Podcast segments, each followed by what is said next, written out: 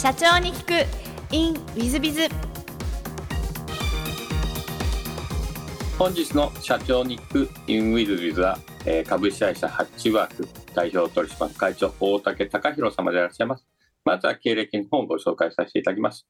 えー福島県ご出身。千葉工業大学工学部卒業後セコム株式会社えー株式会社ビルディング不動産グロービートジャパン株式会社に、えーご入社なさっていらっしゃいます。その後、株式会社ハッチワークをお創業されていらっしゃいます。代表取締役会長様でいらっしゃいます。大竹会長様、本日はよろしくお願いいたします。はい、よろしくお願いします。えっ、と、ご出身は福島とのことで、えー小学校時代はどんな少年でいらっしゃいましたでしょうか？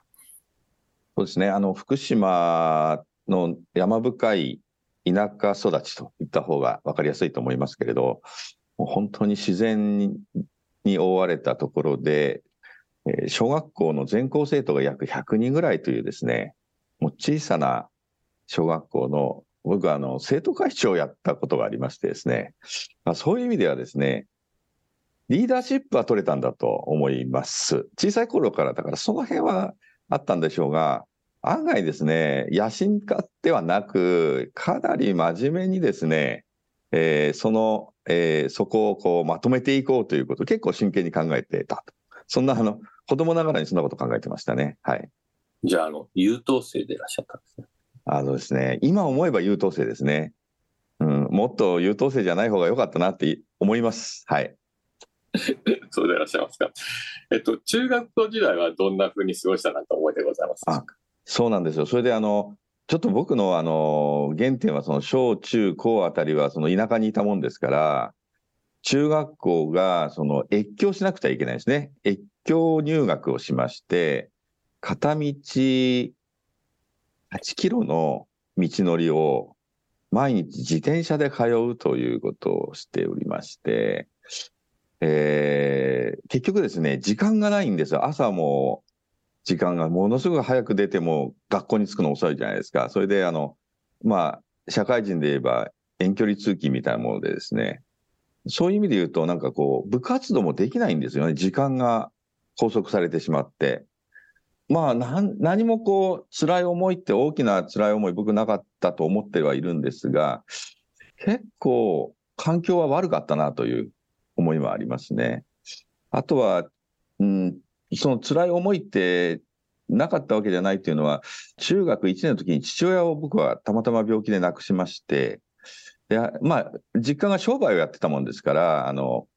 うんそういうあのお金で困ったというよりはですね、やっぱりか環境の変化にはですね、幼いながらにかなり影響は受けてたと思いますね。はい。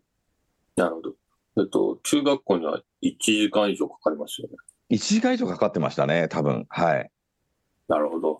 高校も福島県内でいらっしゃいますか？そうなんですよ。高校はですね、学法石川高校というちょっとあの変わった名前の高校で、まあ野球が強いんで一時期有名だったんですけども、えーかなり文武両道、あの、本当にあのかなり厳しい学校だったですね。あの、もともと男子校でバリバリの、はい、昔の不良もいれば天才もいるような、そんな面白い学校だったですね。はい。まあ、我々世代だと学法石川の甲子園によく行ってる高そうで校でいらっしゃる。はい。あの、そんな時代でした。はい。なんか高校時代はどんなことして過ごしたなんて思いでございますでしょうか？高校時代がね、一番遊んだですかね。あの、やっぱり、えーやっと、あの、心が解放されたというか、悪い友達もいい友達もたくさんできて、まあ、高校時代は、あ友人の家に入り浸りで、で、何してたんですかって言われるとですね、まあ、まあ、当時のことですからね、えー僕はあの、やっぱり漫画を読んだりするの好きだった。漫画大好きだったんですよね。で、やっぱりその、好きな連中が集まると、で、やっぱりその連中の中からは、あの、講談社に行って、もう世界的に評価された、えー漫画の編集者になったりですね、あの、意外に面白いあの奴らが集まってたって感じですね。はい。なるほど。ありがとうございます。で、その後、大学は千葉工業大学ということで、何かこの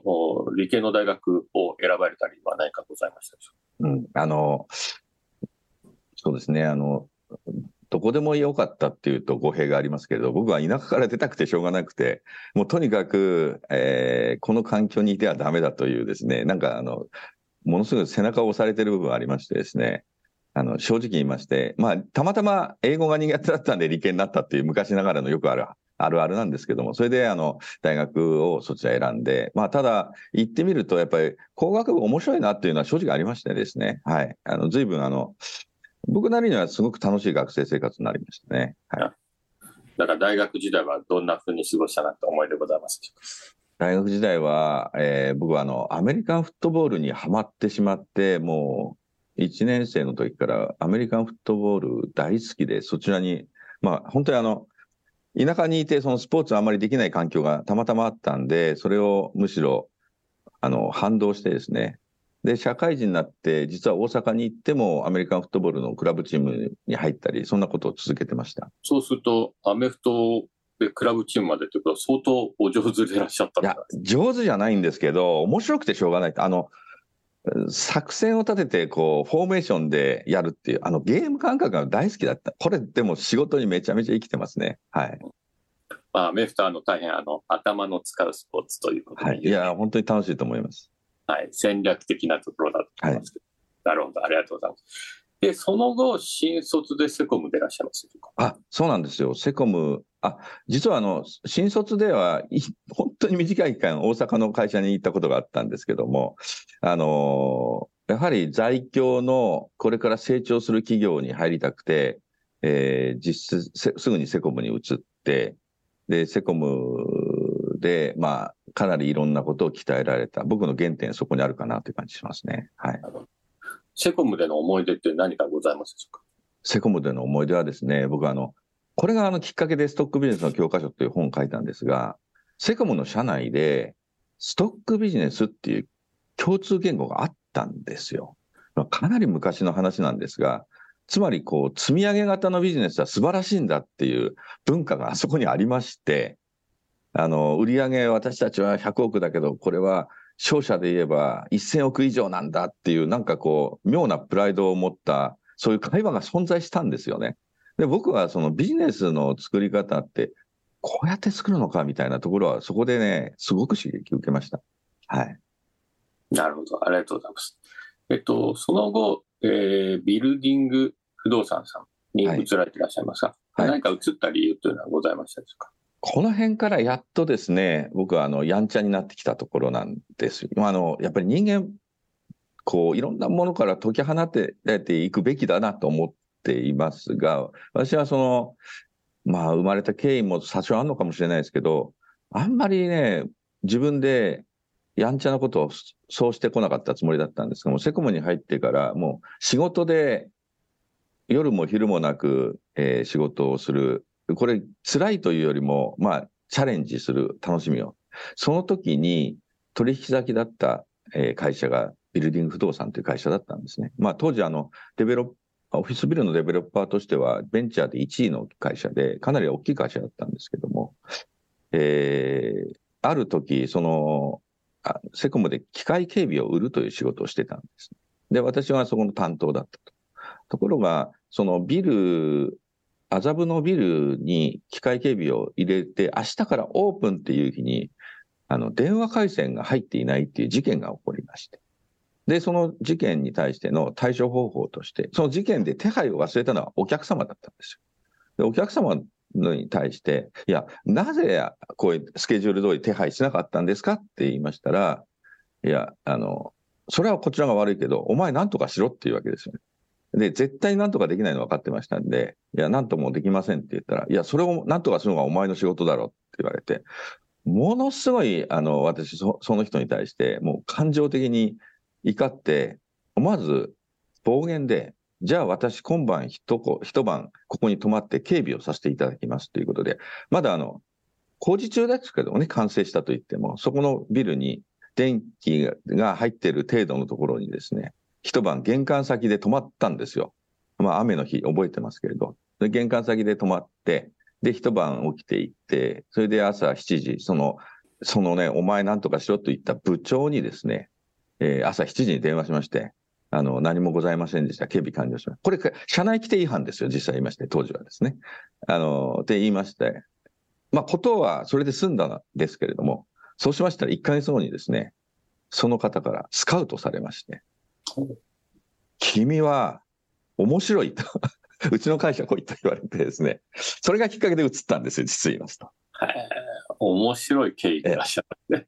で、その方が実は今私の会社の株主でもあるというですね、ちょっと面白い経緯があるんですね。はい。なるほど。すごい縁でいらっしゃいますね。ご縁ですね。まあ、その方自身もちょっと変わった方で、えー、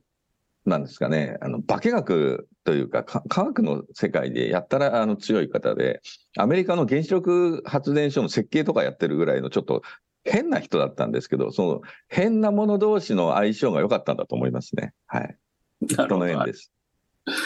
ビルディング操作での思い出っていうのは何かございますか？えー、ここでは、まあ、私の不動産に関連する基礎知識はここで学んだというはい。あの、私の思い出は、一つだけ言えば、えー、ある手法を使って、ビルの相場を計算式で出すというシステムを作ったんですね、当時。あの、簡単なシステムなんですよ。あの、で、その概念ですね、設計概念を、えー、全部こう、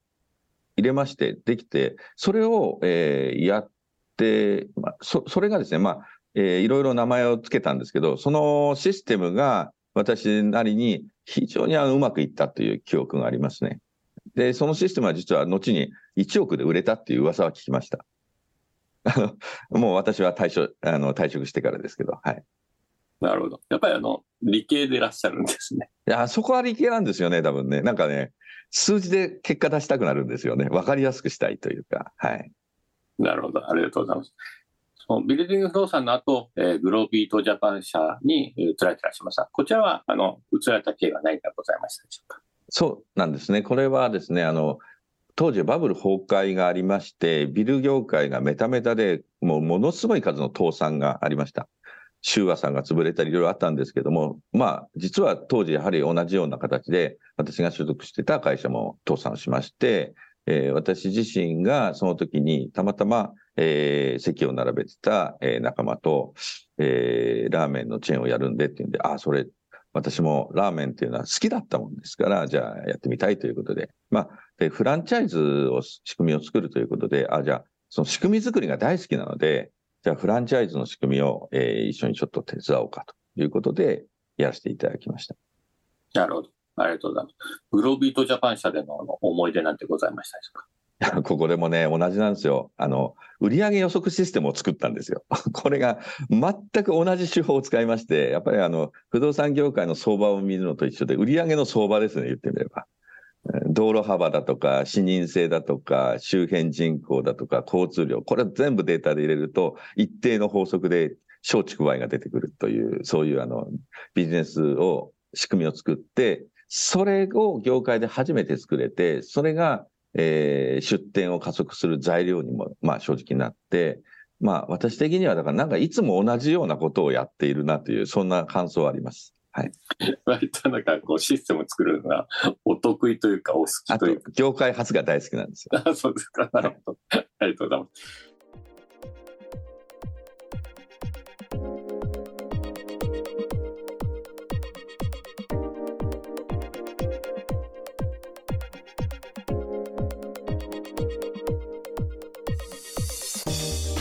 本日も社長に聞く in WizBiz をお聞きくださり誠にありがとうございました、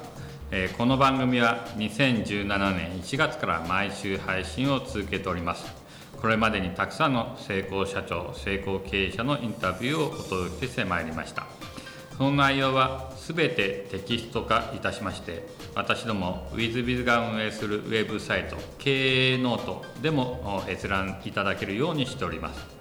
音声だけでなく文字で読み返すことで新たな発見や気づきがあり皆様の会社経営に役立つヒントがきっと見つかるのではないかと思いまして、えー、サイトの方にもさせていただいてます。是非ネット検索で経営ノートスペース社長インタビューと入力いただき経営ノートのサイトをご覧になっていただければというふうに思っております。本日の社長に行く e ムイズではここまで。また来週。